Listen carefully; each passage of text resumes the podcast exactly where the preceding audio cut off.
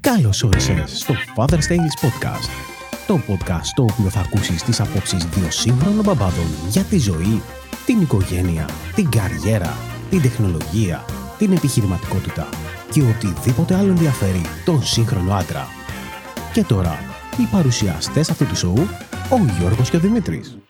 Στο σημερινό επεισόδιο του Father's Tales με τον Δημήτρη και τον Γιώργο θα πούμε για τον οικογενειακό προϋπολογισμό ή budgeting αγγλιστή, που είναι ένα θέμα πολύ δημοφιλές ή και λιγότερο δημοφιλές για αυτούς οι οποίοι δεν ασχολούνται με τον οικογενειακό προϋπολογισμό και είναι λίγο στα χαμένα όσον αφορά τα οικονομικά της οικογένειας και έρχεται το τέλος του μήνα και το τέλος της χρονιάς και διαπιστώνουν ότι κάτι έχει γίνει λάθος, κάπου έχουν φύγει περισσότερα λεφτά από ό,τι περίμεναν.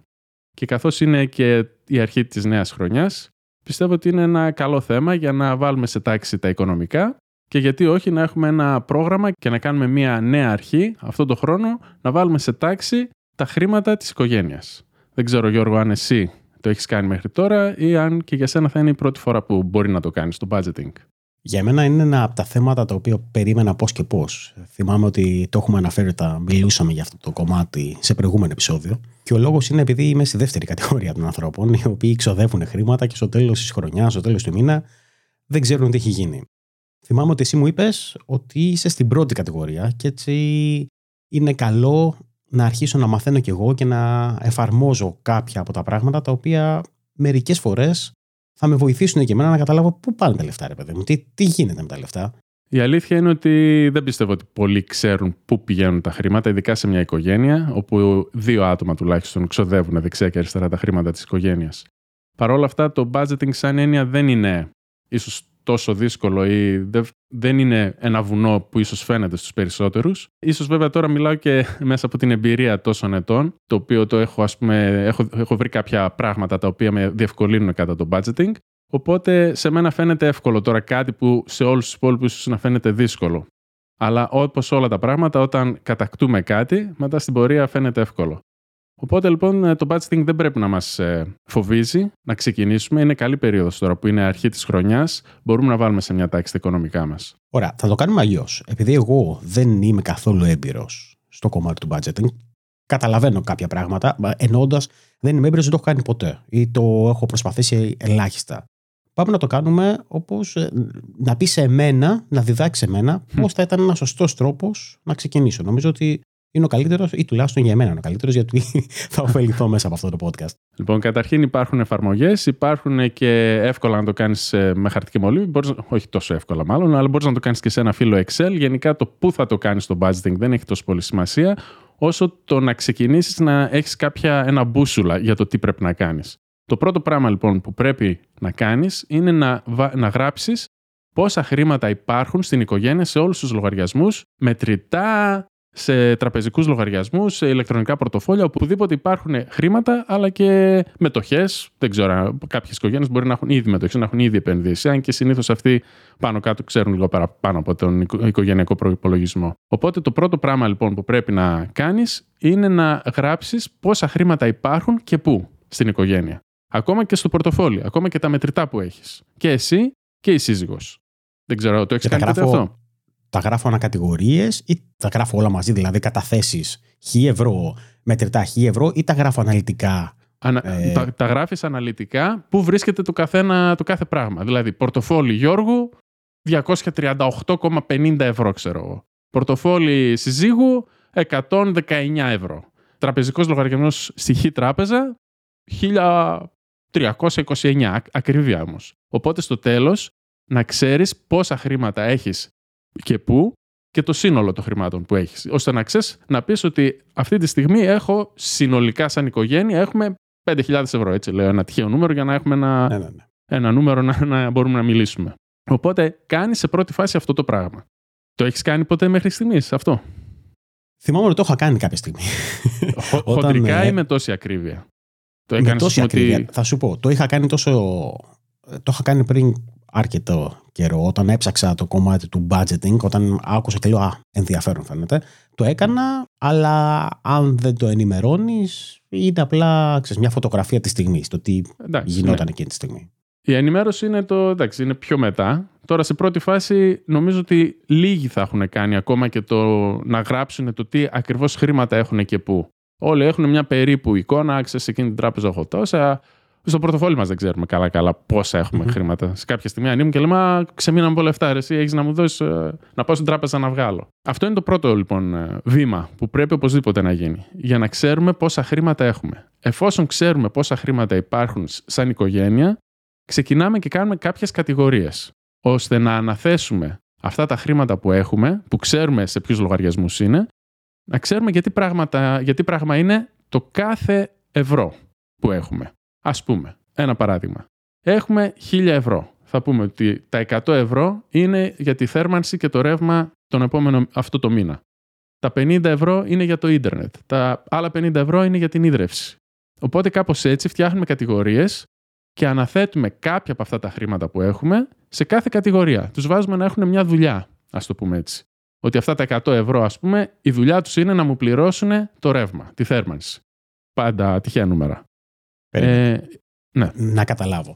Είναι τα 100 ευρώ τα οποία προϋπολογίζουμε εμείς ή τα οποία ξέρω. Για παράδειγμα, στο κομμάτι του ρεύματος, εντάξει, έχουμε εκπλήξεις. Ας μην μπούμε το ρεύμα αυτή τη στιγμή, ή μπορούμε να το πούμε κιόλας. Αλλά το κομμάτι, ας πούμε, του κινητού ή το κομμάτι της συνδρομητικής τηλεόρασης είναι κάτι το οποίο ξέρεις πόσο είναι κάθε μήνα. Μιλάμε για αυτό το ποσό ή μιλάμε γενικότερα ότι εγώ βάζω 100 ευρώ στο ρεύμα που πιστεύω ότι θα έρθει τόσο. Αν είμαι τεσσερός και με βοηθήσεις. Βάζεις την εκτίμηση που κάνεις εσύ ότι θα χρειαστείς αυτό το μήνα για αυτά τα έξοδα. Αν έχεις ήδη πληρώσει, ας πούμε, το λογαριασμό του ρεύματος και είναι να έρθει τον επόμενο μήνα, προς το παρόν δεν βάζεις αυτή την κατηγορία. Αλλά ξεκινάς από τα πάγια έξοδα που σίγουρα θα έχεις, αν όχι αυτό το μήνα, τον επόμενο μήνα και μέσα στη χρονιά. Είναι τα σίγουρα πάγια έξοδα. Από εκεί που ξεκινάμε. Να πούμε ότι με αυτά, αν δεν έχουμε αυτά, μάλλον δεν μπορούμε να ζήσουμε. Οπότε γι' αυτό είπα και τις πολύ βασικές κατηγορίες, το νερό, τη θέρμανση, το ρεύμα. Από αυτά θα ξεκινήσουμε. Επόμενη ερώτηση. Πρέπει να είναι αρχή του μήνα να το κάνω ή τώρα είμαστε στα μέσα του μήνα, μπορώ να το κάνω και τώρα? Όχι, δεν χρειάζεται να είναι αρχή του μήνα, αλλά είναι καλό τώρα που είναι αρχές Ιανουαρίου, ας πούμε, που είμαστε και στην αρχή της χρονιάς. Είναι καλό. Είναι πιο καλό από το να είσαι 28 Σεπτεμβρίου και να πεις ξεκινάω τώρα. Είναι... Καλύτερα είναι πάντα η πρώτη Δευτέρα, η πρώτη μέρα του μήνα. Είναι λίγο καλύτερα, αλλά μπορείς να το κάνεις και μέσα στη μέση του μήνα ή μέσα στο μέσο της χρονιάς. Οποτεδήποτε και να βλέπεις αυτό το podcast, ας πούμε, εσύ που μας παρακολουθείς, μπορείς να το ξεκινήσεις ακόμα και τότε, όχι τώρα που είναι αρχή του 2023. Οπότε ο χρόνος δεν έχει τόσο πολύ σημασία. Αρκεί να ξεκινήσεις. Το ξεκίνημα είναι σημαντικό. Οκ. Επόμενη ερώτηση. Γιατί μου έρχονται τώρα. Μου έρχονται στο κεφάλι όλα μαζί. Ξεκινήσαμε και γράψαμε το πόσα χρήματα έχουμε. Και δεύτερο βήμα είναι να γράψουμε τις κατηγορίες των οποίων θα βάλουμε τα χρήματά μας, όπως είπες, να δουλεύουν. Στο πρώτο βήμα γράφω και το τι χρήματα χρωστάω ή όχι ακόμα? Είναι πιο μετά αυτό. Βέβαια, ναι. Άμα έχεις τα liabilities, ας πούμε, όπως τα λέμε, μπορεί να είναι μία δόση του δανείου που τα χρωστάς, ας πούμε. Είναι ένα δάνειο το οποίο το χρωστάς. Μπορείς να χρωστάσεις κάποιο φίλο σου χρήματα. Οτιδήποτε, ακόμα και αυτά θα μπουν κάπου. Θα πρέπει να πεις, εφόσον έχεις σκοπό φυσικά να τα ξεπληρώσεις και να μην βαρέσεις κανόνι να πιστόλει τίποτα, θα πρέπει να τα γράψεις και αυτά, ώστε να υπάρχει μια υποχρέωση. Έχω αυτή την υποχρέωση να επιστρέψω, ξέρω εγώ, 200 ευρώ, ή έχω αυτή την υποχρέωση να πληρώσω τη δόση του δανείου που είναι 400 ευρώ το μήνα. Είναι και αυτό ένα πάγιο έξοδο. Οπότε, στο πρώτο βήμα που έχω την πιστωτική κάρτα Α, είναι και αυτή σαν ένα πορτοφόλι. Θα καταγράψω το τι χρήματα χρωστάω στην κάρτα. Και μετά φτιάχνω κατηγορία για το πώς θα την ξεπληρώσω ή... Εξαρτάται. Όχι, δεν χρειάζεται να κάνεις κατηγορία για την κάρτα, γιατί η κάρτα είναι όπως στην αρχή με τους τραπεζικούς λογαριασμούς που κάναμε στην αρχή για το πού είναι τα χρήματα. Εκεί θα βάλεις ότι έχω και στην πιστωτική κάρτα μείον 500 ευρώ. Δηλαδή θα φανεί εκεί ότι μπορεί να έχεις, ας πούμε, 5.000 στις τράπεζες, αλλά έχεις μείον 500 στην πιστωτική κάρτα. Οπότε το σύνολο των χρημάτων που έχεις σαν οικογένεια είναι 4.500. Γιατί από τα 5.000 πρέπει να δώσεις τα 500 κάποια στιγμή στην κάρτα. Οπότε πρέπει να βάλεις τις κάρτες και να βάλεις και το τι χρωστάς στις κάρτες. Αν έχεις χρεωστική, βέβαια, είναι πιο εύκολα τα πράγματα. Γιατί κατευθείαν φεύγουν τα χρήματα. Αλλά αν είναι πιστωτική, θα πρέπει να γράψεις ότι έχεις υποχρέωση να πληρώσεις αυτά. Οπότε βλέπω ότι πολλοί θα ξεκινήσουν με αρνητικό νούμερο. Ναι, ειδικά άμα δεν έχουν βάλει τα οικονομικά σε μια οργάνωση, σίγουρα. Και έχω παρατηρήσει ότι και τις πιστωτικές κάρτες αρκετοί δεν τις ξεχρεώνουν στο τέλος του μήνα, με αποτέλεσμα να επιβαρύνονται με το επιτόκιο της τράπεζας, το οποίο είναι πολύ μεγάλο για τις πιστωτικές κάρτες. Είναι 15-20%. Οπότε, όταν ας πούμε είσαι 500 ευρώ απλήρωτα, αυτό είναι 50-60 ευρώ το χρόνο. Τζάμπα και βέρεσαι, έτσι. Δηλαδή, καλύτερα να τα ξεχρώνεις, αν μπορείς, βέβαια. Ναι. Βέβαια, αυτό προϋποθέτει πιο πριν να ξοδεύεις μέχρι εκεί που σε παίρνει. Γι' αυτό είναι το πρόβλημα μετά με το budgeting που προσπαθούν, που είναι πολύ δύσκολο να τα φέρεις σε βόλτα τα οικονομικά, γιατί έχεις ήδη ξεφύγει και προσπαθείς τώρα να τα συμμαζέψεις. Ωραία. Ναι. Πίσω πάλι. Γράψαμε έσοδα, έξοδα. Όχι έσοδα. Γράψαμε τι έχουμε στα χέρια μας και το τι χρωστάμε. Και το δεύτερο βήμα είπες, κάνουμε κατηγορίες με βάση το τι πρέπει να δώσουμε. Ναι. Εδώ για τις κατηγορίες να πω δύο-τρία πράγματα, γιατί πολλοί θα πούνε πού να ξέρω τι κατηγορίες να βάλω τώρα. Θα κάνουμε πολύ βασικές κατηγορίες και μέσα σε κάθε βασική κατηγορία θα έχουμε κάποιες υποκατηγορίες. Ας πούμε, εγώ έχω τα essentials, τα τελείως απαραίτητα, πώς να το πούμε. Εκεί είναι όλοι οι λογαριασμοί που έρχονται για το σπίτι, για να ζει το σπίτι. Οπότε εκεί υπάρχει υποκατηγορία θέρμανση, ρεύματα, τηλέφωνα, ίντερνετ, όλα αυτά που γράψαμε. Πιο μετά είναι τα δεύτερα πιο σημαντικά έξοδα για την οικογένεια, όπως είναι ας πούμε το φαγητό, όπως είναι τα ψώνια που κάνουμε στα σούπερ μάρκετ και στις λαϊκές, τα φρούτα, από τα μανάδικα, κρεοπολία, εχθιοπολία, όλα αυτά. Γενικά το φαγητό μαζί με τις ταβέρνες, δηλαδή μαζί με τα εστιατόρια. Οπότε να έχουμε διαφορετική υποκατηγορία τα ψώνια, διαφορετική υποκατηγορία τα εστιατόρια και διαφορετική υποκατηγορία διάφορα έξοδα. Γιατί σίγουρα θα ανακύψουν κάποια έξοδα τα οποία δεν τα έχουμε προβλέψει. Εκεί υπάρχουν πάρα πολλά. Μπορούμε να πούμε, ας πούμε, τα εισιτήρια των λεωφορείων, τα εισιτήρια του μετρό, κάποια καθημερινά έξοδα τα οποία δεν είναι ούτε ψώνια ούτε εστιατόρια. Αλλά σίγουρα υπάρχουν και πρέπει να καταγράφουμε και αυτά για να ξέρουμε πού πάνε τα χρήματα, όπως είπες στην αρχή. Αυτό είναι, ας πούμε, οι τρεις υποκατηγορίες που έχω κάνει στην μεγάλη κατηγορία που είναι τα πιο σημαντικά έξοδα της οικογένειας μετά του σπιτιού τα έξοδα. Επόμενη μεγάλη κατηγορία είναι το θέμα των αυτοκινήτων, των ασφαλιών σπιτιού, υγείας, διάφορα ζημιές που ανακύπτουν στο σπίτι που πρέπει να έχουμε χρήματα για να τις κάνουμε, οι διάφορες συσκευές που θέλουν αντικατάσταση. Χαλάει το πλυντήριο, θα πρέπει να έχουμε ήδη προβλέψει ότι να έχουμε χρήματα για το πλυντήριο. Γενικά, πράγματα τα οποία δεν είναι τόσο απαραίτητα, δηλαδή μπορούμε να ζήσουμε και με ένα χαλασμένο πλυντήριο για ένα μήνα, ας πούμε, τα οποία θα μπουν στην τρίτη κατηγορία. Οπότε, όσο πάμε πιο κάτω, είναι κατηγορίες που δεν είναι τόσο σημαντικές. Έτσι, καταλαβαίνεις. Πρώτα ξεκινήσαμε από το να δουλεύει το σπίτι, μετά να έχουμε φαγητό να φάμε, και από εκεί και πέρα είναι οι υπόλοιπες κατηγορίες, οι οποίες θα δούμε πώς θα κινηθούν, γιατί ο καθένας έχει διαφορετικές ανάγκες. Έτσι, άλλες ανάγκες από εκεί και πέρα έχεις εσύ, άλλες ανάγκες έχω εγώ. Προσπαθούμε τώρα να βρούμε με ένα γενικό κανόνα να ακολουθήσουμε. Όλοι θέλουμε να έχουμε λεφτά για την υγεία, αν ανακύψει κάποιο πρόβλημα και με τα παιδιά, σαν οικογενειάρχες κιόλας. Οπότε πιστεύω ότι ό,τι σκέφτηκα εγώ και έχω χρησιμοποιήσει τώρα 7 χρόνια στο budgeting της οικογένειας, πιστεύω ότι κάτι πάνω κάτω ίδιο θα είναι και σε σένα και στους υπόλοιπους. Σίγουρα, άμα το έχεις κάνει 7 χρόνια και δουλεύει, νομίζω ότι πάνω κάτω όλοι παρόμοιες ζωές έχουμε. Ναι. Τώρα, οι κατηγορίες αυτές δεν έχουν να κάνουν με το ποια έξοδα έχω σήμερα απαραίτητα. Γιατί τώρα είπες για συσκευές οι οποίες μπορούν να χαλάσουν, για παράδειγμα.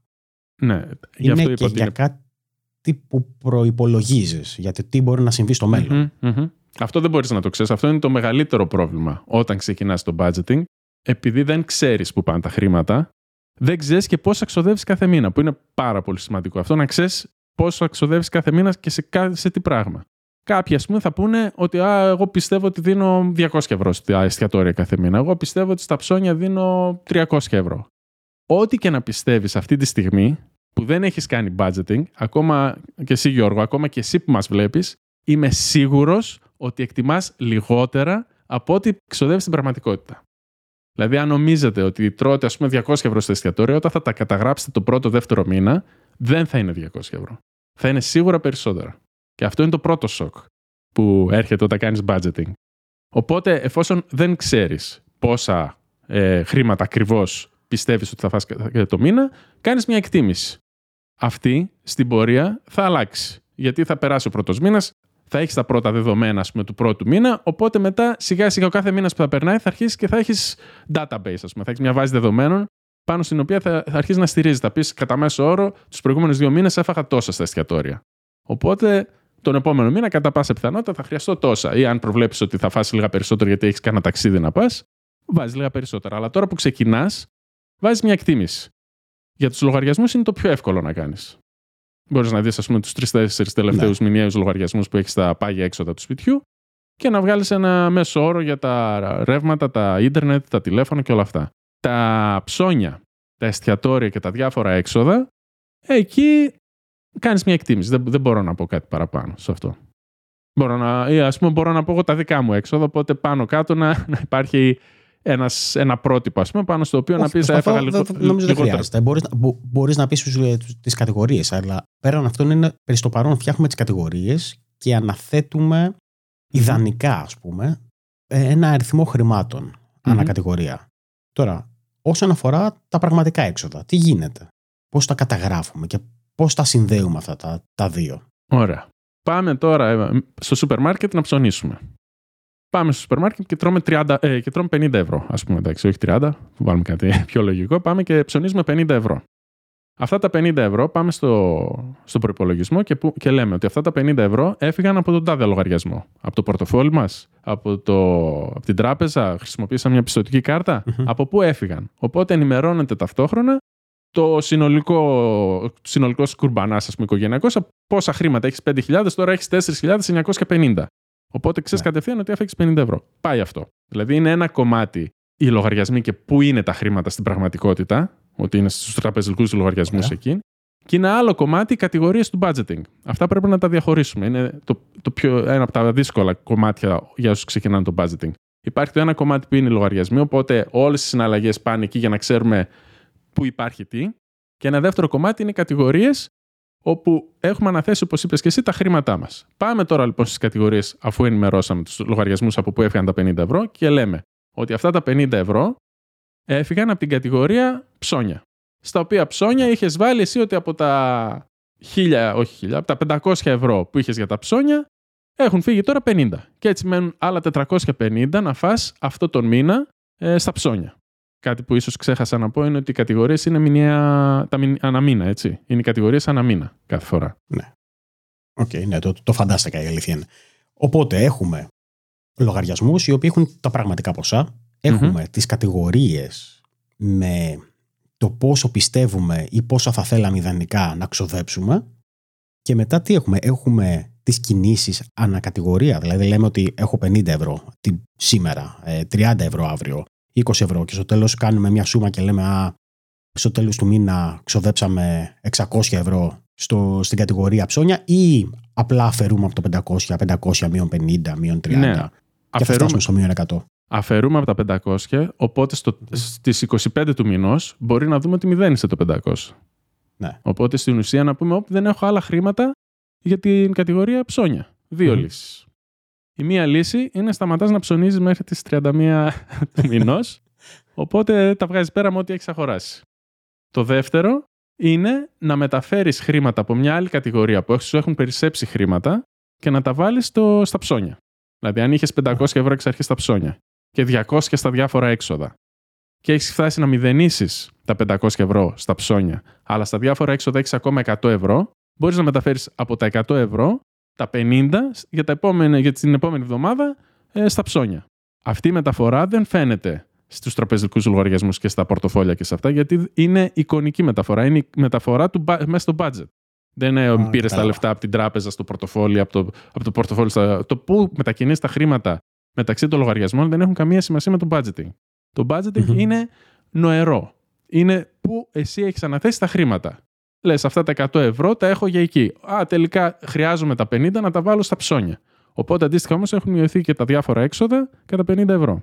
Στην ουσία δηλαδή εκείνο που θες να κάνεις είναι να μην μηδενίσει κάθε κατηγορία ή έστω και να μηδενίσει. Πάντως να μην την υπερβαίνεις, γιατί τότε σημαίνει ότι έχεις ξεφύγει, είσαι out of budget που λένε. Γιατί μετά θα πρέπει να μεταφέρεις έξτρα χρήματα, φαντάζομαι, από τον τραπεζικό λογαριασμό για να καλύψεις. Όχι. Είδες, λάθος. Σκέφτηκες τον τραπεζικό λογαριασμό να τραβήξεις από εκεί. Αυτό είναι το άλλο κομμάτι. Δεν μας απασχολεί το πού είναι τα χρήματα. Να σκεφτείς ότι θα τραβήξεις από μία κατηγορία η οποία μπορεί να σου χρειαστούν χρήματα αύριο μεθαύριο. Π.χ. σου έχουν τελειώσει και τα διάφορα έξοδα. Έχεις αδειάσει όλο το budget από εστιατόρια, διάφορα έξοδα και ψώνια. Και χρειάζεσαι 100 ευρώ γιατί θα βγείτε στο εστιατόριο, γιατί πρέπει να κάνεις ένα. Πώς να το πούμε. Θα πας σε μια επίσκεψη, πρέπει να κεράσεις, να πας ένα δώρο. Χρειάζεσαι χρήματα τέλος πάντων. Και λες, θα τα πάρω αυτά τα χρήματα από την κατηγορία των ιατρικών, που είναι για τα φάρμακα και για αυτά. Βγάζεις όλα τα χρήματα από τα φάρμακα, από την ιατρική κατηγορία, και ξαφνικά μετά μια εβδομάδα πρέπει να πας τη μικρή στο γιατρό. Και δεν έχεις τώρα χρήματα στα ιατρικά έξοδα, οπότε ξαφνικά είσαι out of budget και στα ιατρικά. Θα πρέπει να τραβήξεις από αλλού. Όσο τραβάσεις εντωμεταξύ, αδειάζουν λογαριασμοί.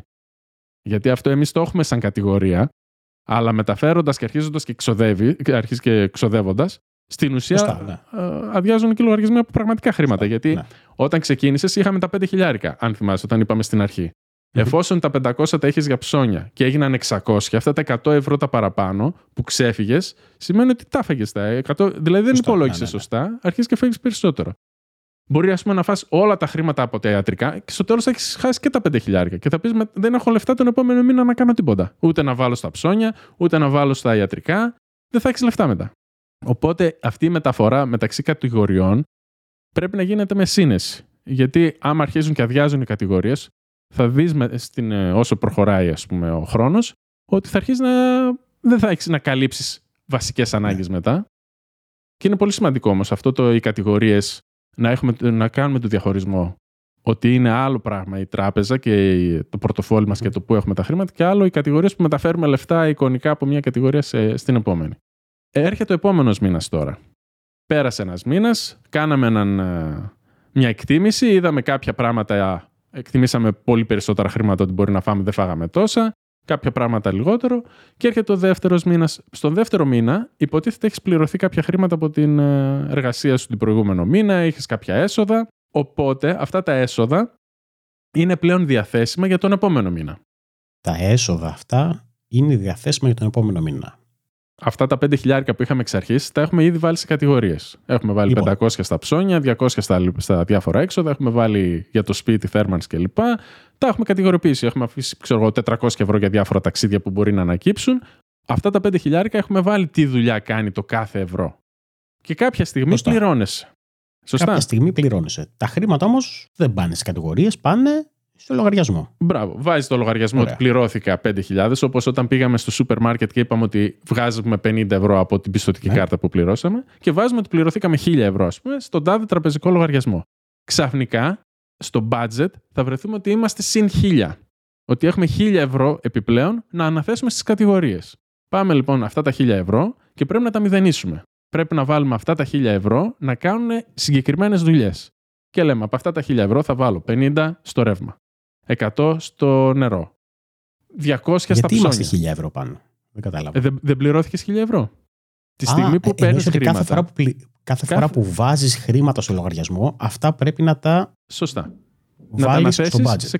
Ναι, θα τα αναθέσεις σε κάποια κατηγορία. Από οπουδήποτε και αν είναι αυτά τα χρήματα. Μπορεί να είναι οι τόκοι των τραπεζών.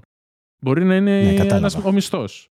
Μπορεί να είναι. Οτιδήποτε. Ιδανικά θα μπορούσες να χρησιμοποιήσεις τις κατηγορίες που χρησιμοποιείς τον πρώτο μήνα, αν ήδη ήθελες. Μακροχρόνια θα καταλήξει κάποιες κατηγορίες. Ναι, δηλαδή μπορείς να το μαγειρέψεις κάποια στιγμή, να πεις ότι αυτή η κατηγορία τελικά άχρηστη είναι, δεν τη χρησιμοποιώ, θα την ενσωματώσω σε κάποια άλλη. Αυτό θα γίνει στην πορεία. Αλλά στην αρχή να έχεις 10 κατηγορίες, 12 πάνω κάτω, να ξέρεις πού πηγαίνουν περίπου τα λεφτά. Σκέψου τα τελευταία έξοδα που έχεις κάνει, ας πούμε, τον τελευταίο χρόνο, και πες, είναι η ασφάλεια του αυτοκινήτου, η ασφάλεια του σπιτιού, στην υγεία πόσα χρήματα περίπου που μπορεί να έχω δώσει, το σπίτι, τα έξοδα, πάνω κάτω αυτά είναι. Δεν είναι και τόσα πολλά πια, σαν κατηγορίες δηλαδή. Ταξίδια, εκδρομές.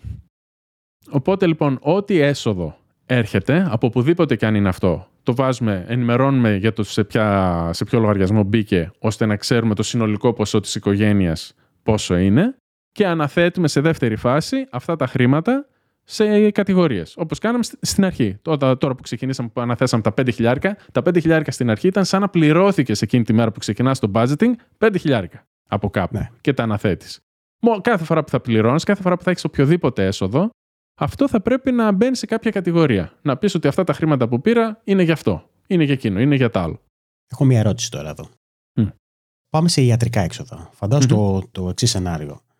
Πηγαίνεις σε έναν γιατρό και πληρώνεις 100 ευρώ. Mm-hmm. Τα 100 ευρώ αυτά φεύγουν από την τραπεζά σου και ταυτόχρονα θα μειώσεις, ας πούμε, τα ιατρικά σου έξοδα 100 ευρώ. Mm-hmm. Αν αυτά τα 100 ευρώ, αν αυτό έπαιρνες μια απόδειξη και την έβαζες γιατί είχες μια ασφαλιστική κάλυψη και τα έδινες σε μια ασφαλιστική σου εταιρεία και σου δίνει 100 ευρώ πίσω. Ή σου δίνει 80 ευρώ πίσω. Mm-hmm. Τι γίνεται, πώς θα το ενημερώσουμε στο budgeting. Μπράβο, ναι. Τη στιγμή που πληρώνεις τον γιατρό, ενημερώνεις το budget ότι έδωσες 100 ευρώ από το πορτοφόλι σου. Μειώνεις λοιπόν το πορτοφόλι κατά 100 ευρώ και γράφεις στην κατηγορία ότι από τα 200 ευρώ που είχα στα ιατρικά, μείον 100, είμαι τώρα στα 100 για τον υπόλοιπο μήνα στα ιατρικά. Ωραία. Μια εβδομάδα μετά έρχεται η ασφαλιστική, όπως λες εσύ, και σε πληρώνει αυτά τα 100 ευρώ. Στα πληρώνει, ας πούμε, μέσω τραπεζικού λογαριασμού. Πας στον τραπεζικό λογαριασμό, ενημερώνεις ότι πληρώθηκα συν 100 από την ασφαλιστική, άρα ο λογαριασμός πάει συν 100 τώρα. Οπότε στο budget έχεις συν 100. Πώς θα τα αναθέσεις αυτά? Το πιο λογικό είναι να τα ξαναβάλεις στα ιατρικά έξοδα. Ναι. Οπότε τα ιατρικά έξοδα θα γίνουν 0. Ξανά 200 όσα ήταν στην αρχή. Ή αν σε έδωσε 80 ευρώ, όπως λες, αντί για 100, είναι πια 180. Κατάλαβα. Τα ιατρικά έξοδα. Αλλά μπορείς να μην τα βάλεις καν στα ιατρικά έξοδα. Μπορείς να πεις ότι αυτά τα λεφτά, ενώ τα είχα για τα ιατρικά, επειδή βλέπω ότι μου τελειώνουν σιγά σιγά στα ψώνια, θα τα βάλω στα ψώνια. Γιατί δεν πιστεύω ότι θα μου ξαναχρειαστεί ιατρική επίσκεψη, ας πούμε, μέχρι το τέλος του μήνα. Κατάλαβα. Αυτό νομίζω είναι το πιο σημαντικό βήμα. Όποιος δεν έχει κάνει budgeting, και για μένα βάζω μέσα τον εαυτό μου σε αυτή την κατηγορία, να ξεχωρίσεις ότι αν έχεις προϋπολογίσει χρήματα σε μια κατηγορία, δεν είσαι υποχρεωμένος, άμα πληρωθείς, ας πούμε, να ξαναγεμίσεις το ποσό αυτής της κατηγορίας. Δηλαδή, στο σενάριο που είπαμε, αν πάρεις 100 ευρώ από την ασφάλεια και είναι στο τέλος του μήνα και τα χρειάζεσαι κάπου αλλού, δεν πάει να πει ότι πρέπει να τα ξαναβάλεις εικονικά, ας πούμε, στην κατηγορία της υγείας, αλλά θα μπορούσες, όπως είπες, να τα βάλεις στα ψώνια. Mm-hmm. Ένα παράδειγμα πάνω σε αυτό. Όταν ξεκίνησες, έβαλες κάποια χρήματα στα ψώνια, στα εστιατόρια κλπ. Καθώς όμως έκανες αυτές τις κατηγορίες, ξέρεις ότι είναι να πληρωθείς 1.000 ευρώ την άλλη εβδομάδα. Επειδή δηλαδή τώρα που κάνεις το budgeting, σε μια εβδομάδα θα πάρεις 1.000 ευρώ. Αυτά δεν μπορείς να τα βάλεις από τώρα στο budget. Παρ' όλα αυτά, έχεις κάνει ήδη τις κατηγορίες τις αναγκαίες και ξέρεις πιο κάτω ότι έρχεται η ασφάλεια του αυτοκινήτου, που είναι, λέω εγώ, 500 ευρώ. Αλλά δεν έχεις ακόμα τα λεφτά αυτά. Λες ότι με τα 1.000 που θα πάρω τότε θα γεμίσω αυτή την κατηγορία. Την αφήνεις προς το παρόν 0, γιατί αυτή η ασφάλεια του αυτοκινήτου είναι να πληρωθεί τον άλλο μήνα. Με το που πληρώνεσαι τα 1.000, κατευθείαν βάζεις τα 500 στην ασφάλεια αυτοκινήτου. Οπότε δεν χρειάζεται εξ αρχής να γεμίσεις όλες τις κατηγορίες για κάτι, ας πούμε, που λες ότι θα πληρώσω μετά 3 μήνες, ας πούμε. Πρώτα ξεκινάς από πάνω και καλύπτεις τις βασικές ανάγκες, την πρώτη και η δεύτερη κατηγορία με τα φαγητά και αυτά, και σιγά σιγά αρχίζεις και γεμίζεις τα από κάτω, εκτός φυσικά αν έχεις ήδη αρκετά χρήματα ώστε να καλύψεις όλες τις κατηγορίες. Μπορείς φυσικά να αναθέσεις κάθε ευρώ σε όποια κατηγορία και αναθέσεις, να τα μαγειρέψεις ανάλογα που βλέπεις ότι μπορεί να σου χρειαστούν τον επόμενο μήνα ή μπορεί να μην σου χρειαστούν. Ας πούμε, τώρα είναι ακόμα Ιανουάριος, για τις διακοπές το καλοκαίρι δεν χρειάζεται από τώρα να βάζεις χρήματα, αν και σωστά θα ήταν να βάζεις από τώρα χρήματα. Αλλά τώρα που ξεκινάμε όλοι. Ανάλογα τα εισοδήματά σου, έτσι. Μπορεί να χρειαστεί να βάζεις και από τώρα. Ναι, αν σε παίρνει, φυσικά. Ώστε να μην φτάσεις Ιούλιο και να πεις, αμάν, αυτά τα 1.000-1.500 ευρώ που είναι να πληρωθώ, θα τα βάλω όλα κατευθείαν στις διακοπές. Γιατί μετά ξαφνικά μέσα στις διακοπές τα ψώνια και τα εστιατόρια θα μηδενίσουν. Και θα πρέπει να μεταφέρεις λεφτά τώρα από την κατηγορία των διακοπών πίσω στα εστιατόρια και στα ψώνια. Οπότε ένα από τα βασικά κομμάτια, έτσι όπως το καταλαβαίνω αυτή τη στιγμή, είναι να απεμπλακείς από το πόσα χρήματα υπάρχουν στον τραπεζικό λογαριασμό εν μέρη. Θέλω να πω ότι όταν πας να ψωνίσεις, εντάξει, πας στο μασούτι, πας στο σκλαβενίτι, οπουδήποτε πας, δεν έχει σημασία το πόσα, έχει σημασία φυσικά το πόσα χρήματα έχεις, αλλά δεν πάει να πει ότι αν έχεις 1.000 ευρώ είναι όλα διαθέσιμα Πολύ σωστά. για να ψωνίσεις. Είναι τα λεφτά που έχεις προϋπολογίσει διαθέσιμα, τα οποία έρχονται από ένα τραπεζικό λογαριασμό προφανώς, ή από μετρητά ή από οτιδήποτε. Απλά πρέπει να το ξεχωρίσεις λίγο αυτό, γιατί πολλοί αυτό που κάνουν είναι ότι θέλω να κάνω κάτι, πόσα λεφτά έχω στην τράπεζα, τόσα, εντάξει, είμαστε εκεί. Ναι, έτσι δεν κοιτάνε το budgeting. Όπως το περιγράφεις, έτσι βγαίνεις εκτός budgeting. Λες, έχω 10.000 στην άκρη, θα πάρω αυτή την τηλεόραση. Θα πάρω εκείνο, θα πάρω το άλλο. Θα πάρω στο σούπερ μάρκετ, θα πάρω οτιδήποτε. Και ύστερα βλέπεις στο budget ότι είχες βάλει 400 ευρώ, δεν είχες βάλει 2.000 αυτό το μήνα. Αυτό, άμα σου γίνει συνήθεια, δεν θα βγεις ποτέ εκτός budgeting και θα έχεις πάντα χρήματα για όλες τις κατηγορίες που θες. Όταν θα θες, ας πούμε, να πας να αγοράσεις αυτή την τηλεόραση, θα έχεις ήδη προνοήσει από πιο πριν ότι έχω αυτή την κατηγορία για συσκευές στο σπίτι, ας πούμε, ή για τη διασκέδασή μου, ψυχαγωγία, οτιδήποτε. Και σιγά σιγά μάζευα εκεί χρήματα και τώρα που θα πάρω την τηλεόραση, δεν θα σκεφτώ ότι ρε, εσύ με παίρνει, δεν με παίρνει. Εντάξει, μπορεί να έχεις τα χρήματα. Αλλά μετά μη ζοριστείς. Μην πεις θα πάρω την τηλεόραση, αλλά μετά τον άλλο μήνα θα είμαι λίγο ζορισμένος. Αν έχεις κάνει το budgeting, ξέρεις ότι δεν θα είσαι ζορισμένος, γιατί θα έχεις ήδη προϋπολογίσει τις άλλες κατηγορίες και για τον επόμενο μήνα και για τον μεθεπόμενο μήνα. Οπότε θα είσαι άνετος.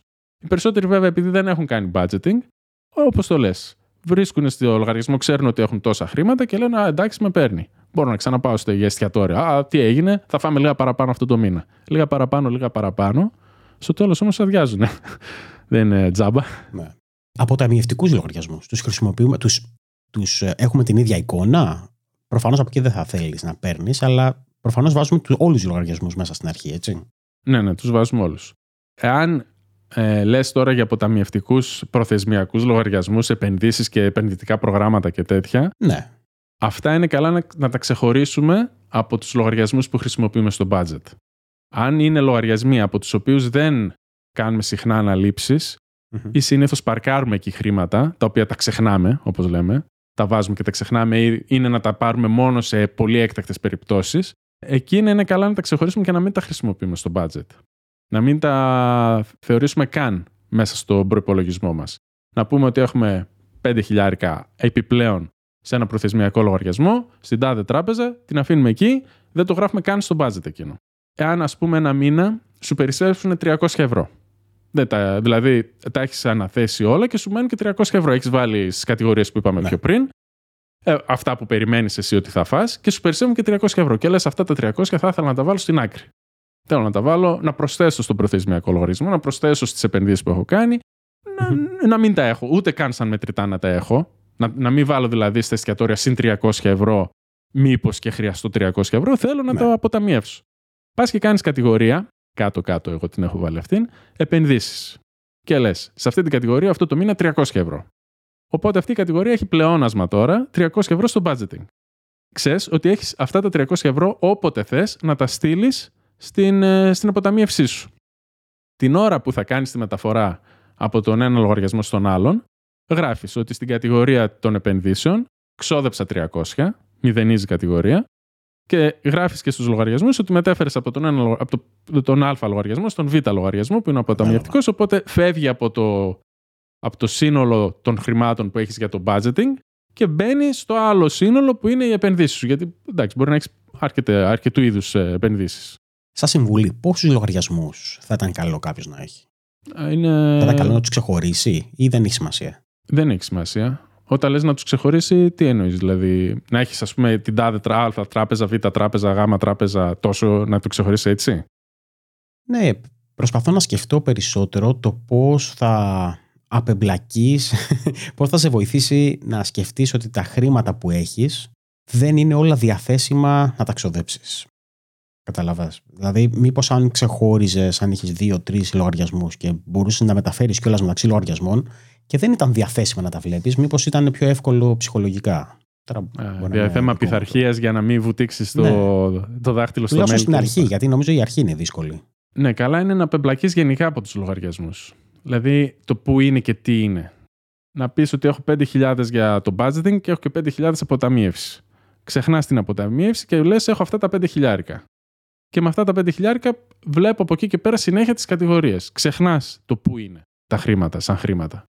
Και δουλεύεις μόνο με τις κατηγορίες. Πιστεύω ότι η πειθαρχία έρχεται σιγά σιγά όσο επιμείνεις σε αυτό στο budgeting, γιατί στην αρχή λίγο θα θέλει σίγουρα δουλειά. Και να ενημερώνεις και εκεί που κάνεις τον προϋπολογισμό και να είσαι ακριβής σε αυτά που γράφεις. Να μην πεις τώρα πόσα έφαγα χθες, πες περίπου 30 ευρώ. Είσαι όσο γίνεται πιο ακριβής.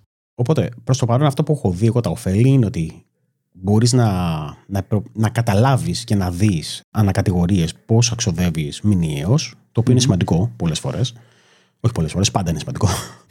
Και δεύτερον, ότι θα μπορούσες να προϋπολογίσεις μια πιθανή αγορά ή όπως είπες διακοπές στο μέλλον. Ότι θέλω να πάω διακοπές, οπότε κάθε μήνα θα πρέπει να βάλω 100 ευρώ σε αυτή την κατηγορία ή θα πρέπει να βάλω 100 ευρώ, πάει. Ναι. Ναι. Πώς θα το κάνεις αυτό? Πες ότι θέλεις, είσαι σε αρχές Ιανουαρίου και θες το καλοκαίρι να ξοδέψεις 1.500 ευρώ για διακοπές. Πώς θα το κάνεις αυτό? Θα ξεκινήσεις και κάθε φορά που θα πληρώνεσαι, κάθε μήνα, γιατί περισσότεροι φαντάζομαι έχουν μισθό, ναι, θα βάλω 250 ευρώ στην κατηγορία διακοπές. Και δεν θα τα φας φυσικά αυτά τα 250 ευρώ. Θα φανεί αν θα τα φας, γιατί θα διάζουν οι κατηγορίες. Οπότε στο τέλος θα έχει φτάσει ο Ιούλιος και θα έχεις 1.500 ευρώ στους λογαριασμούς που θα κάθονται. Και θα λες, α, έχω 1.500 ευρώ ήδη στο λογαριασμό, αλλά ξέρεις ότι είναι για τις διακοπές σου. Ναι, κατάλαβα. Βάζεις 250-250 κάθε μήνα. Νοερά τα βάζεις στις διακοπές, δεν τα ξοδεύεις στην ουσία. Βρίσκονται στους λογαριασμούς. Κατάλαβες, αυτό είναι το. Όταν είσαι νέος σε όλο το κομμάτι, πάντα μπερδεύεις ότι είσαι στους λογαριασμούς με το τι είναι οι κατηγορίες. Ναι. Αν δεν βάζεις τίποτα στις κατηγορίες. Έτσι, τα βάζεις όλα στις διακοπές. Δεν έχεις τίποτα αυτή τη στιγμή. Παίρνεις 1.500 ευρώ και τα βάλεις όλα στις διακοπές, και είναι 1.500 ευρώ στις διακοπές, δεν έχεις λεφτά για ψώνια. Θα πεις, εντάξει, έχω 1.500 ευρώ στην τράπεζα, είμαι καλά, έχω λεφτά για διακοπές και θα τρώμε 6 μήνες. Δεν γίνεται. Σιγά σιγά θα αρχίσει να μεγαλώνει, ας πούμε, όσο εσύ κάνεις αποταμίευση, όπως λες, σε διάφορα έξοδα. Ας πούμε, έχουμε ένα πρόγραμμα υγείας, το οποίο είναι αρκετά λεφτά. Αυτά σιγά σιγά μαζεύονται. Είναι οι διακοπές και αυτά μαζεύονται. Ασφάλεια αυτοκινήτου που είναι, ξέρω εγώ, μια φορά το εξάμηνο. Τέλη κυκλοφορίας που είναι μια φορά το χρόνο. Αυτά είναι ένα καλό ποσό που σιγά σιγά μας μαζεύεται και μπορεί να σκάσουν όλα αυτά μαζί τον ίδιο μήνα. Αυτό είναι το χειρότερο σενάριο.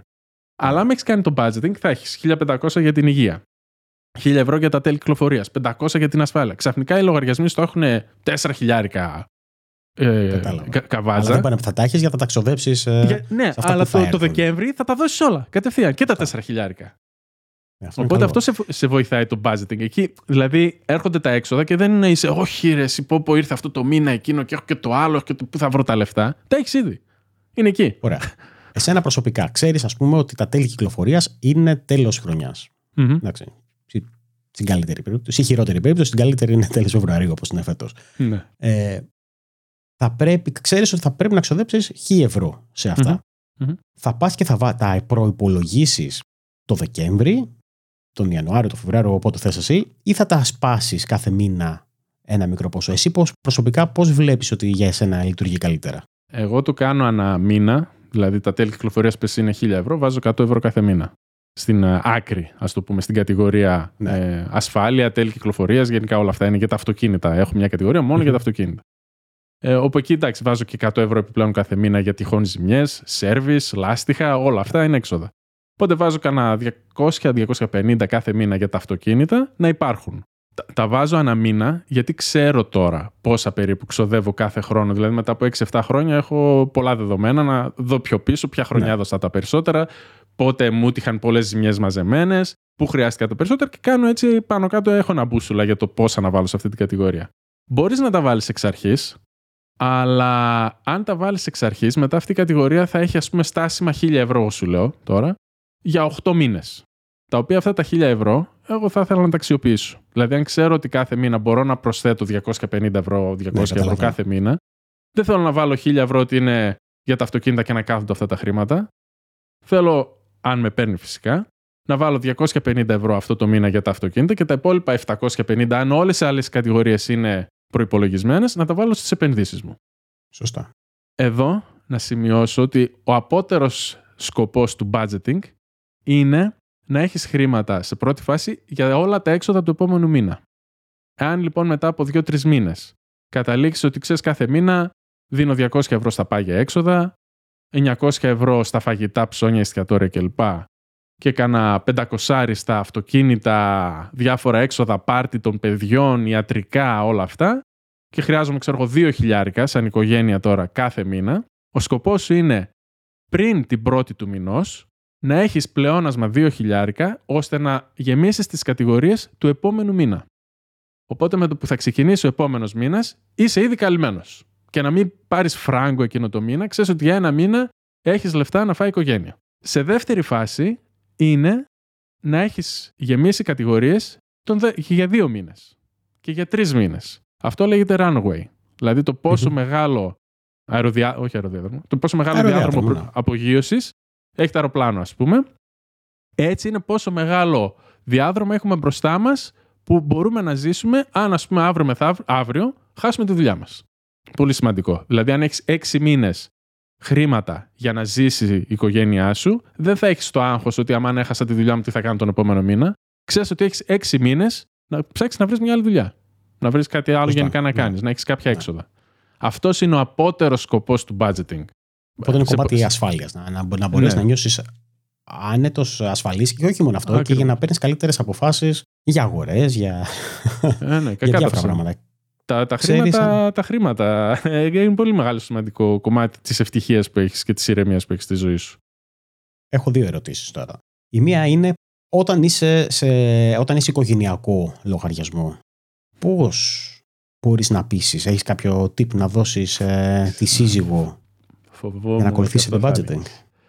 Λοιπόν, αυτή τη συζήτηση την έχω κάνει με άλλους μπαμπάδες, όπου και εκείνοι με ρωτούσαν για το budgeting, προσπαθούσαν και εκείνοι να κάνουν budgeting. Σε κάποια φάση, ειδικά τα πρώτα χρόνια, προσπάθησα να κάνω budgeting οικογενειακό και του δικού μου και της συζύγου, όλα μέσα τα έσοδα και το που πάνε. Ναι. Το πρόβλημα που ανακύπτει, πιστεύω ότι είναι κοινό γνώρισμα αυτό, είναι ότι δεν ξέρουμε πού ακριβώς φεύγουν τα χρήματα της συντρόφου μας. Με αποτέλεσμα να φαίνεται σαν να περνάει η ανάκριση. Π.χ. Βλέπω ότι έφαγες 15 ευρώ σήμερα. Πού πήγαν αυτά τα 15 ευρώ? Ναι. Εσύ έχεις καλή διάθεση. Το κάνεις με καλό σκοπό. Δηλαδή θες να γράψεις ότι έφαγες 10 ευρώ στα σούπερ μάρκετ και 5 ευρώ πήρες ρούχα για τη μικρή... Όχι ρούχα, τα είχα πολύ λίγα. 5 ευρώ πήρες, καραμέλες για τη μικρή που τα βάζεις, έξοδα για το παιδί. Ναι. Μάσκες που είναι τώρα και για τον κορονοϊό. Δώσα τις μάσκες στα ιατρικά. Ο άλλος, ο σύντροφός μας, μπορεί να το πάρει πολύ στραβά. Άντε, τη μια φορά θα με ρωτήσει, τη δεύτερη φορά θα με ρωτήσει, μετά θα γυρίσει και θα σου πει: εντάξει, τι θα γίνει, θα σου λέω πού πάνε τα χρήματα. Ναι. Καλά είναι να υπάρχει μια εξήγηση στην αρχή ότι ξέρεις, θα κάνουμε αυτό το πράγμα. Καλά είναι να υπάρχει ειλικρίνεια. Παρ' όλα αυτά, ας πούμε ότι ξεπερνάμε αυτό το σκόπελο, το ανάκριση και πού πάνε τα χρήματα και πες που έδωσες και τι έκανες. Ας πούμε ότι είναι όλα μέλι γάλα. Υπάρχει κούραση μετά. Δηλαδή, θα πρέπει και οι δύο να ενημερώνουν τον προϋπολογισμό, που είναι το πιο καλό, ή να κάνεις προϋπολογισμό μόνος σου για τα δικά σου χρήματα. Εγώ τώρα προσωπικά, για να σε πω τι έχω κάνει εγώ εγκατέλειψα εντελώς αυτή την ιδέα και κάνω μόνος μου τα δικά μου χρήματα. Πολλοί από όσους έχω ακούσει που προσπάθησαν να κάνουν έχουν καταλήξει και αυτοί στο ίδιο, γιατί δεν μπόρεσαν να φέρουν σε συνεννόηση με τη σύντροφο πώς θα κάνουν τον προϋπολογισμό. Εκείνο που κάνουν... Πρέπει να είναι και οι δύο αποφασισμένοι να το κάνουν. Ναι. Αυτό είναι το πρόβλημα. Έχω παράδειγμα, ας πούμε, που ο μπαμπάς δίνει στη μαμά 100 ευρώ κάθε εβδομάδα και της λέει αυτά θα φας. Οπότε στο δικό του budget έχει κατηγορία, ας πούμε, σύζυγος και βάζει 100 ευρώ κάθε μήνα. Ή, όχι 100 ευρώ. Ναι, 100 ευρώ το μήνα. Ναι. Ίσως φαίνονται λίγο πολλά, δεν ξέρω. Δεν θυμάμαι αν με είπε 100 τη εβδομάδα. Ναι, 100 τη εβδομάδα, όχι 100 το μήνα. Λοιπόν, ανάλογα ανάλογα είναι τα έξοδα της κάθε οικογένειας. Ναι. Οπότε όμως έτσι έχει έναν έλεγχο. Απλά βάζει ότι 100 ευρώ έφαγε σύζυγος σε διάφορα. Να μην κάθομαστε να λέμε πού τα έφαγε, τι έκανε.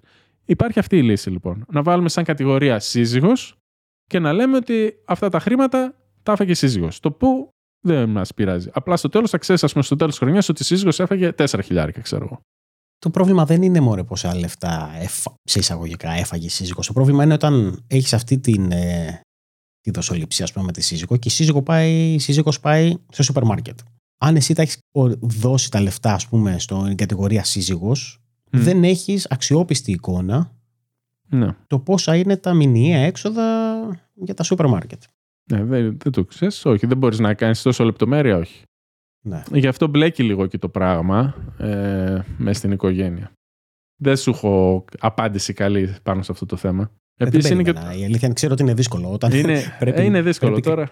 Η συμβίωση έχει θέματα τώρα. Δεν είναι μόνο όλα ρόδινα. Και επίσης είναι και το άλλο. Είναι και τα έσοδα της συζύγου. Δεν είναι μόνο τα έξοδα. Οπότε εκεί τα έσοδα μπορεί να πει, ξέρεις, αυτά είναι τα δικά μου χρήματα. Δεν θα κάνεις κομμάτι στα δικά μου χρήματα, παρόλο που είμαστε σαν οικογένεια και θα έπρεπε να υπάρχει κοινός λογαριασμός κλπ. Ο καθένας κάποια στιγμή θα θέλει να ξοδέψει κάπου που άλλος δεν θα συμφωνεί, Μπορεί να υπάρξουν εντάσεις εκεί. Οπότε εγώ πιστεύω ότι είναι καλύτερα να ξεχωρίσει, να έχει ο καθένας το δικό του. Παρόλο που, είμαστε οικογένεια, ας πούμε, και ξέρει ο ένας πάνω κάτω και ο άλλος τι βγάζει, πώς αξοδεύει πάνω κάτω, καλά είναι να κάνει ο καθένας το δικό του κουμάντο. Σε πρώτη φάση. Έτσι. Ειδικά τώρα που ξεκινάει ο καθένας να κάνει το δικό του budgeting, εσύ, ας πούμε, εσύ που μας ακούς, ξεκινήστε με το δικό σας budgeting σε πρώτη φάση. Και μετά βλέπετε τι κάνετε με το σύζυγο. Είναι καλύτερα. Τώρα, για αυτό που είπες για τα έσοδα της σύζυγου, θα μπορούσες να πεις ότι. Α, οκ, ναι, είναι δικά σου τα χρήματα, προφανώς. Αλλά θα μπορούσες να συμμετέχεις στο ενίκιο, ας πούμε. Οπότε, από το δικό σου προϋπολογισμό να βγάλεις, να μειώσεις τα χρήματα του ενοικίου που συμμετέχει η σύζυγος. Ναι, θα πρέπει και εκεί να κάνει αντίστοιχες κατηγορίες. Είναι πιο εύκολο. Μπορεί να θέλει να μην κάνει τίποτα. Λέει, εγώ σου δίνω 100 ευρώ για το ενίκιο. Okay. Ωραία. Απλά εσύ ξέρεις ότι. Ωραία. Τότε όμως, αν έχεις το δικό σου το budgeting, αν έχεις το δικό σου προπολογισμό, αυτά τα 100 ευρώ που θα σου δώσει για τα ενίκιο θα είναι σαν έσοδο σε σένα. Δηλαδή, στο budgeting θα γράψεις ότι πήρα από τη σύζυγο 100 ευρώ, μπήκα στον τάδε λογαριασμό. Είπαμε, εκείνο είναι άλλο κομμάτι, το πού πάνε τα λεφτά, πού μπήκαν τα λεφτά. Και αυτά τα 100 ευρώ θα τα βάλω στην κατηγορία ενίκιο. Στο budgeting στην κατηγορία. Οπότε είναι έσοδο. Ακόμα και αυτό είναι έσοδο. Εκεί που έλεγα για τα έσοδα, ότι πληρώνεις από μισθό, πληρώνεις από τόκους τραπεζών και διάφορα. Ένα άλλο έσοδο είναι χρήματα τα οποία παίρνεις είτε από τη σύζυγο είτε από φίλους, γιατί πήγατε σε ένα εστιατόριο, πλήρωσες τα πάντα όλα εσύ και σου δίνουν αυτή χρήματα. Θα γράψεις στο budgeting ότι έδωσε 150 ευρώ στο εστιατόριο και πήρα από τον Γιώργο, ξέρω εγώ, τα 70. Οπότε είναι έσοδο, οπότε θα το βάλεις αντίστοιχα στην κατηγορία. Το ίδιο είναι με τη σύζυγο. Αν συνεισφέρει αυτή σε κάποιες κατηγορίες, το βάζεις σαν έσοδο, ότι σου έδωσε αυτά, γέμισε εκείνη η κατηγορία. Τελευταία ερώτηση που μου έρχεται είναι ότι όλα αυτά μου ακούγονται πάρα πολύ ωραία, η ίδια είναι. Αλλά το να τα κάτσεις να καταγράψεις όλα τα έξοδα σε Excel μου φαίνεται ότι είναι τρομερά δύσκολο και είναι πολύ εύκολο να τα παρατήσεις. Αυτό σκέφτομαι. Υπάρχει, εσύ τι χρησιμοποιείς, κάποιο πρόγραμμα, χρησιμοποιείς κάτι για να σε βοηθήσει? Ναι, εγώ χρησιμοποιώ ένα πρόγραμμα το οποίο λέγεται You Need a Budget, το οποίο είναι λίγο αστεία ιστορία το πώς το απέκτησα. Το Steam, το ξέρεις, είναι αυτό με τα παιχνίδια, Steam, ξέρω, ναι. Τα βιντεοπαιχνίδια στον υπολογιστή. Εκεί λοιπόν που μ' άρεσαν πάντα τα βιντεοπαιχνίδια και είχα λογαριασμό και έμπαινα που και που για να δω καμιά προσφορά, να δω κανένα παιχνιδάκι να πάρω. Όχι ότι έπαιζα, πιο πολύ το έπαιρνα μόνο και μόνο για να πω ότι πήρα ένα παιχνίδι και δεν θα παίζα ποτέ, γιατί ο χρόνος σαν οικογενειάρχης, όπως ξέρεις, είναι μηδαμινός. Έτσι λοιπόν, όπως ήταν τα βιντεοπαιχνίδια, μου βγαίνει αυτό το You Need a Budget ότι έχει 75% έκπτωση. Κανονικά έχει 50 ευρώ. Οπότε 75% λέω τι γίνεται με αυτό, βγαίνει 12,5 ευρώ. Εκεί έμαθα για το budgeting. Με λόγω αυτής της προσφοράς του προγράμματος. Μέσα από τα βιντεοπαιχνίδια, έτσι. Τι να λέμε. Λοιπόν, οπότε το αγοράζω. Λέω 12 ευρώ, θα το δοκιμάζω να δω τι είναι το budgeting. Ξεκινάω και κόλλησα φυσικά, όπως καταλαβαίνεις τώρα το 2023 που φτάνουμε εδώ να μιλάμε σε αυτό το podcast για το budgeting. Και το είχα εφόρου ζωής με 12 ευρώ. Μετά 2-3 χρόνια, περίπου το 17-18, κάπου εκεί, δεν θυμάμαι ακριβώς τι χρόνια, αποφασίζουν να αλλάξουν μοντέλο και από εφάπαξ πληρωμή το κάνουν συνδρομή. Όπως είναι ο μοντέρνος τρόπος τώρα να κάνεις επιχείρηση στο ίντερνετ, το οποίο, ξέρεις, σταματάνε οι προηγούμενες ανανεώσεις κλπ. Και άμα θες να πάρεις την καινούργια ανανέωση, όχι ότι δεν δουλεύει η προηγούμενη έκδοση. Επειδή ήμουν πάρα πολύ ευχαριστημένος από το πρόγραμμα, γράφτηκα και σαν συνδρομητής, ενώ θα μπορούσα να έχω την παλιά την έκδοση με 12 ευρώ εφόρου ζωής. Και έτσι λοιπόν χρησιμοποιώ αυτό το You Need a Budget, από το οποίο είμαι πάρα πολύ ευχαριστημένος, το οποίο συγχρονίζει σε όλες τις συσκευές, Android, iOS, Windows κλπ. Το έχεις παντού. Στην ουσία το budgeting είναι στο cloud, δηλαδή πώς αποθηκεύεις ένα φύλλο Excel στο cloud, στο Google Sheets ας πούμε, στο Excel, μέσα στο OneDrive κλπ. Έτσι είναι μέσα στο δικό του το server το budget. Δεν υπάρχει κάποιος κίνδυνος ότι θα δουν τα στοιχεία του λογαριασμού σου, γιατί είναι όλα. Γράφεις εσύ, ας πούμε, ότι στην τάδε τράπεζα. Ναι, δεν υπάρχουν στοιχεία προσωπικά. Οπότε συγχρονίζονται όλα και το πολύ ωραίο είναι ότι όπου και να είμαι στο σούπερ μάρκετ, ας πούμε, και ξοδεύω 50 ευρώ, όπως λες. Την ώρα που τα ξοδεύω, ανοίγω την εφαρμογή στο κινητό, που έχω βάλει και shortcut κατευθείαν με το που θα ανοίξει το κινητό να είναι στην αρχική οθόνη. Παπ, δηλαδή είναι ένα κλικ μακριά να ενημερώσω το budget μου. Πατάω, γράφω και είναι και με το GPS. Βλέπει που έχεις δώσει τα χρήματα τη χρονική στιγμή που βρισκόσουν με το GPS, οπότε κατευθείαν στο που πλήρωσες, σου βγάζει πάνω-πάνω το σούπερ μάρκετ που είμαι εκείνη την ώρα. Γιατί ξέρει. Δηλαδή, του λες ότι σε αυτό το location είναι το σούπερ μάρκετ, οπότε ξέρει. Δεν το λες. Το κάνει από μόνο του. Με το coding, όπως ξέρεις και εσύ. Από το GPS, την ώρα που γράφω εγώ την πρώτη συναλλαγή που κάνω, ότι έδωσα 30 ευρώ με την πρώτη φορά που πάω στο σούπερ μάρκετ, γράφω 30 ευρώ σούπερ μάρκετ. Όταν θα ξαναπάω και θα γράψω εκείνη την ώρα add transaction, καινούργια συναλλαγή 50 ευρώ, θα μου πει σούπερ μάρκετ, κλακ, και τελείωσα. Και με το που έχω γράψει σούπερ μάρκετ, από κάτω έχω ήδη βάλει την κατηγορία ψώνια, από ποιο λογαριασμό που πλήρωσα, Revolut, πιστωτική, χρεωστική, τράπεζα, από που πλήρωσα, συνήθως είναι από τη Revolut βέβαια. Οπότε κατευθείαν είναι όλα συμπληρωμένα από εκεί κάτω. Το μόνο που κάνω είναι ανοίγω το κινητό, πατάω το εισαγωγή συναλλαγής, να γράψω το ποσό. Έχει ήδη συμπληρωθεί το σούπερ μάρκετ λόγω GPS και done. Δηλαδή 5 δευτερόλεπτα δουλειά. Κατευθείαν έχει ενημερωθεί όλο το budget σε όλες τις συσκευές μου. Οπότε θα γυρίσω στο σπίτι, θα είναι ήδη ενημερωμένο. Μπορείς να γράψεις και σημειώσεις, ας πούμε, κάποια στιγμή που έδωσα χρήματα σε κάποιο φίλο για κάτι. Γράφεις και σημειώσεις για τι ήταν αυτό, για να μην είσαι τόσο ακριβή στο φίλο μου, για εκείνο και για τα άλλο. Βάζεις λέξεις κλειδιά, ώστε αύριο μεθαύριο, άμα θες να ψάξεις για κάποιο έξοδο που έκανες, να υπάρχει σημειώσεις. Εντάξει, τώρα λεπτομέρεια αυτό που λέω. Αλλά ναι, χρησιμοποιώ αυτή την εφαρμογή. Οποτεδήποτε ανοίγω το πορτοφόλιο, οποτεδήποτε πληρώνω με το κινητό, με τα ρολόγια και έτσι όπως έχουμε γίνει τώρα πια, πάντα κατευθείαν ενημερώνω το budget. Νομίζω ότι είναι το καλύτερο, γιατί μετά το ξεχνάς. Και μετά θα πρέπει να κατηγοριοποιήσεις 30 ας πούμε transactions και μπορεί κάτι να τα έχεις ξεχάσει. Και τι είναι αυτό που βλέπεις. Εκεί είναι και εκεί έχει θέμα, ας πούμε, κάποιον που τώρα ξεκινάει το budgeting, ότι θα πει έλα μωρέ, θα τα κάνω το βράδυ, θα τα κάνω στο τέλος της εβδομάδας και έχεις ξεχάσει τα πάντα. Ναι. Μπορείς να μπεις στο web banking και να δεις τα έξοδα που έκανες στην τράπεζα και να αρχίσεις να τα συμπληρώνεις ένα-ένα, αλλά θα κουραστείς. Το πιο εύκολο είναι την ώρα που ξοδεύεις να το γράφεις εκείνη την ώρα. Δεν θα μπορείς να μπεις στο web banking αν τα πλήρωνες όλα με κάποια χρεωστική. Αν είχες μετρητά, το χάσες. Στα μετρητά είναι το μόνο που μπορώ να δείξω επίοικια αν χαθεί λίγο ο έλεγχος, γιατί στα μετρητά κάποιες στιγμές μπορεί να δώσεις κανένα κέρμα. Ας πούμε, η δικιά μου η μικρή θέλει λεφτά για το κηλικείο. Μπαμπά, δώσε μου 2 ευρώ για το κηλικείο. Δίνω 2 ευρώ, ξεχνάω να το γράψω. Στο τέλος του μήνα βλέπω ότι στους λογαριασμούς μου, στα μετρητά, στο πορτοφόλι, αντί να έχω 58 ευρώ που έχω παρακολουθήσει στο budgeting, έχω τώρα αντί για 58 έχω 49. Οπότε πάω και γράφω έξοδα 9 ευρώ διάφορα. Γιατί δεν θυμάμαι πού πήγαν αυτά τα 9 ευρώ.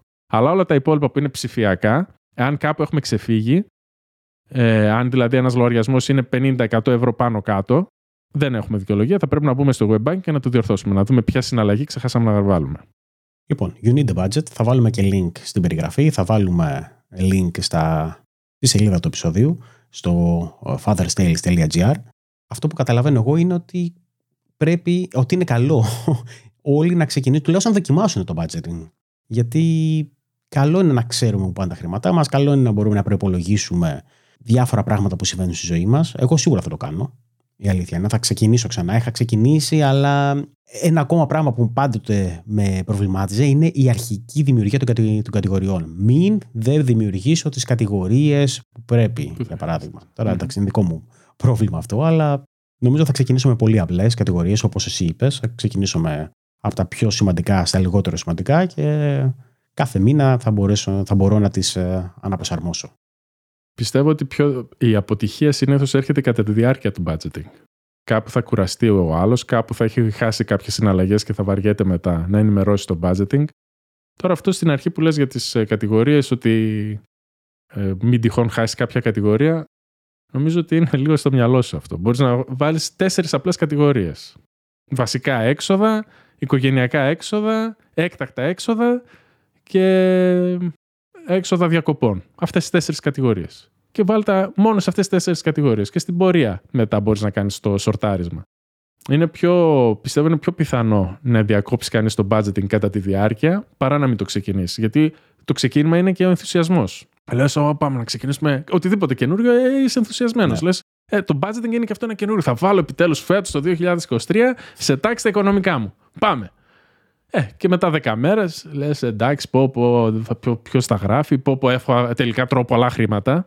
Τέλος πάντων, θα επιστρέψουμε στο budgeting και σε επόμενα επεισόδια, γιατί έχουμε και άλλα πράγματα να πούμε. Καθώς ένα από τα πράγματα που θα βιώσεις αν κάνεις το budgeting είναι ότι ξαφνικά θα δεις ότι έχεις ξοδέψει πολλά περισσότερα χρήματα από ό,τι πίστευες. Έχουμε πολλά να πούμε πάνω σε αυτό το θέμα. Αλλά ωραία. Για αρχή, τώρα που είναι και Ιανουάριος του 2023, είναι πολύ καλή αφορμή για να ξεκινήσουμε όλοι το budgeting. Πάμε. Challenge λοιπόν. Budgeting 2023. Και μπορεί να μας αφήσεις τα σχόλιά σου αν έχεις απορίες για το budgeting και το τι άλλο θα ήθελες να μάθεις, έτσι ώστε να κάνουμε και επόμενο επεισόδιο για το budgeting, όπως είπες. Αν σου άρεσε αυτό το βίντεο, αυτό το podcast, κάνε εγγραφή στο κανάλι στο YouTube, μπορείς να κάνεις like, κάνε εγγραφή στο podcast άμα σου αρέσει να ακούς podcast, μπορεί να μας βρεις από οποιοδήποτε μέρος ακούς podcast, από το Spotify, Google Podcast, Apple Podcast, οπουδήποτε ψάξεις θα βρεις το Father's Tales. Επίσης μπορείς να βρεις τις σημειώσεις του επεισοδίου στο fatherstales.gr, όπου μπορείς να μας ρωτήσεις οτιδήποτε σχετικά με το budgeting, γιατί πιστεύω ότι οι ερωτήσεις του Γιώργου είναι απλά η αρχή και θα υπάρχουν και άλλες ερωτήσεις. Θα χαρώ πολύ να δω αρκετούς από εσάς να ξεκινήσετε το budgeting, όσοι δεν το έχετε ξεκινήσει, που νομίζω ότι είναι αρκετοί αυτοί. Και εύχομαι μέχρι το επόμενο επεισόδιο να είστε πιο καλά ενημερωμένοι πλέον για τα οικογενειακά οικονομικά σας. Μέχρι την επόμενη φορά να είστε και να περνάτε υπέροχα. Γεια χαρά.